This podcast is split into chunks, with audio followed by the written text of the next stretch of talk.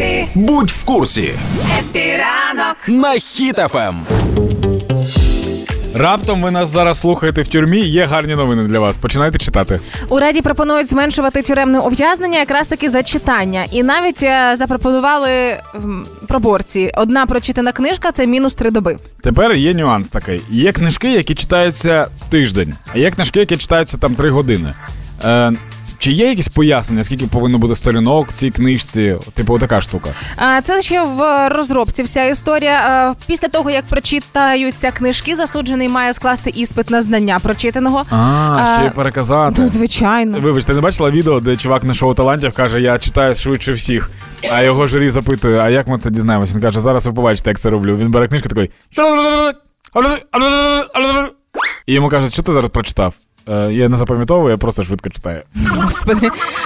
Передбачається, що ось ці книги, які можна буде читати заради того, аби зменшити термін, будуть складатися таким ем, за таким принципом, аби сприяти формуванню правильних духовних та моральних цінностей. Буде навіть спеціальна господи, електронна система, аби фіксувати ось ці всі прочитані книги. Ну там буде фактично вуз у кожній тюрмі. А чи не буде такої історії, коли е, в'язень буде читати, ув'язнений буде читати книжки якісь детективні для того, щоб потім вийти і робити свої злочини менш помітними? Можливо, можливо, з'являться новенькі стартапи, коли ти чиниш злочин, потрапляєш в тюрму, читаєш Агату Крісті, чиниш злочин і більше не попадаєшся. Можливо, такий варіант. А можливо, потім будуть складати ЗНО, і хто не склав, тим не зараховано, і всі перечитують книжки заново. Можливо, це буде такий принцип.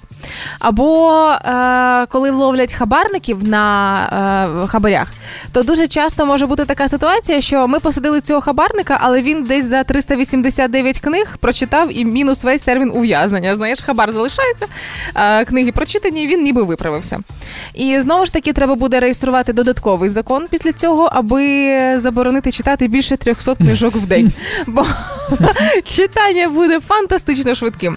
Але звичайно, якщо ти кажеш про те, яка це книжка, можливо, популярністю почнуть користуватися курочка ряба, солом'яний бичок, котики півник, отакі книжечки. Якщо цей закон вступить в силу, то я буду напевно видавати книжки конкретно для тюрем. Я поясню, як. Ну-ка. Це буде товста книжка, там буде багато інформації, але там буде одна думка, яку дуже легко переказати. Для того, щоб ти коли Брат читаєш. Ну ні, для того, що ти читаєш, ти не напружуєшся. Тобі кажуть, перекажи, про що ця книжка. Ти кажеш, ця книжка про те, як дід сім е, днів йшов лісом. Він там зустрів і, і лева, і вовка, і ворону, і дійшов. Ну і по факту книга про це. Просто я буду дуже багато води там буде. Дід йшов лівою, правою, лівою, правою. І щоб не було такого, треба, щоб приймав мій викладач сучасної української літератури з університету, хто вчився зі мною у Франка в Житомирі, той знає пана Башманівського, який приймає екзамени з літератури дуже просто.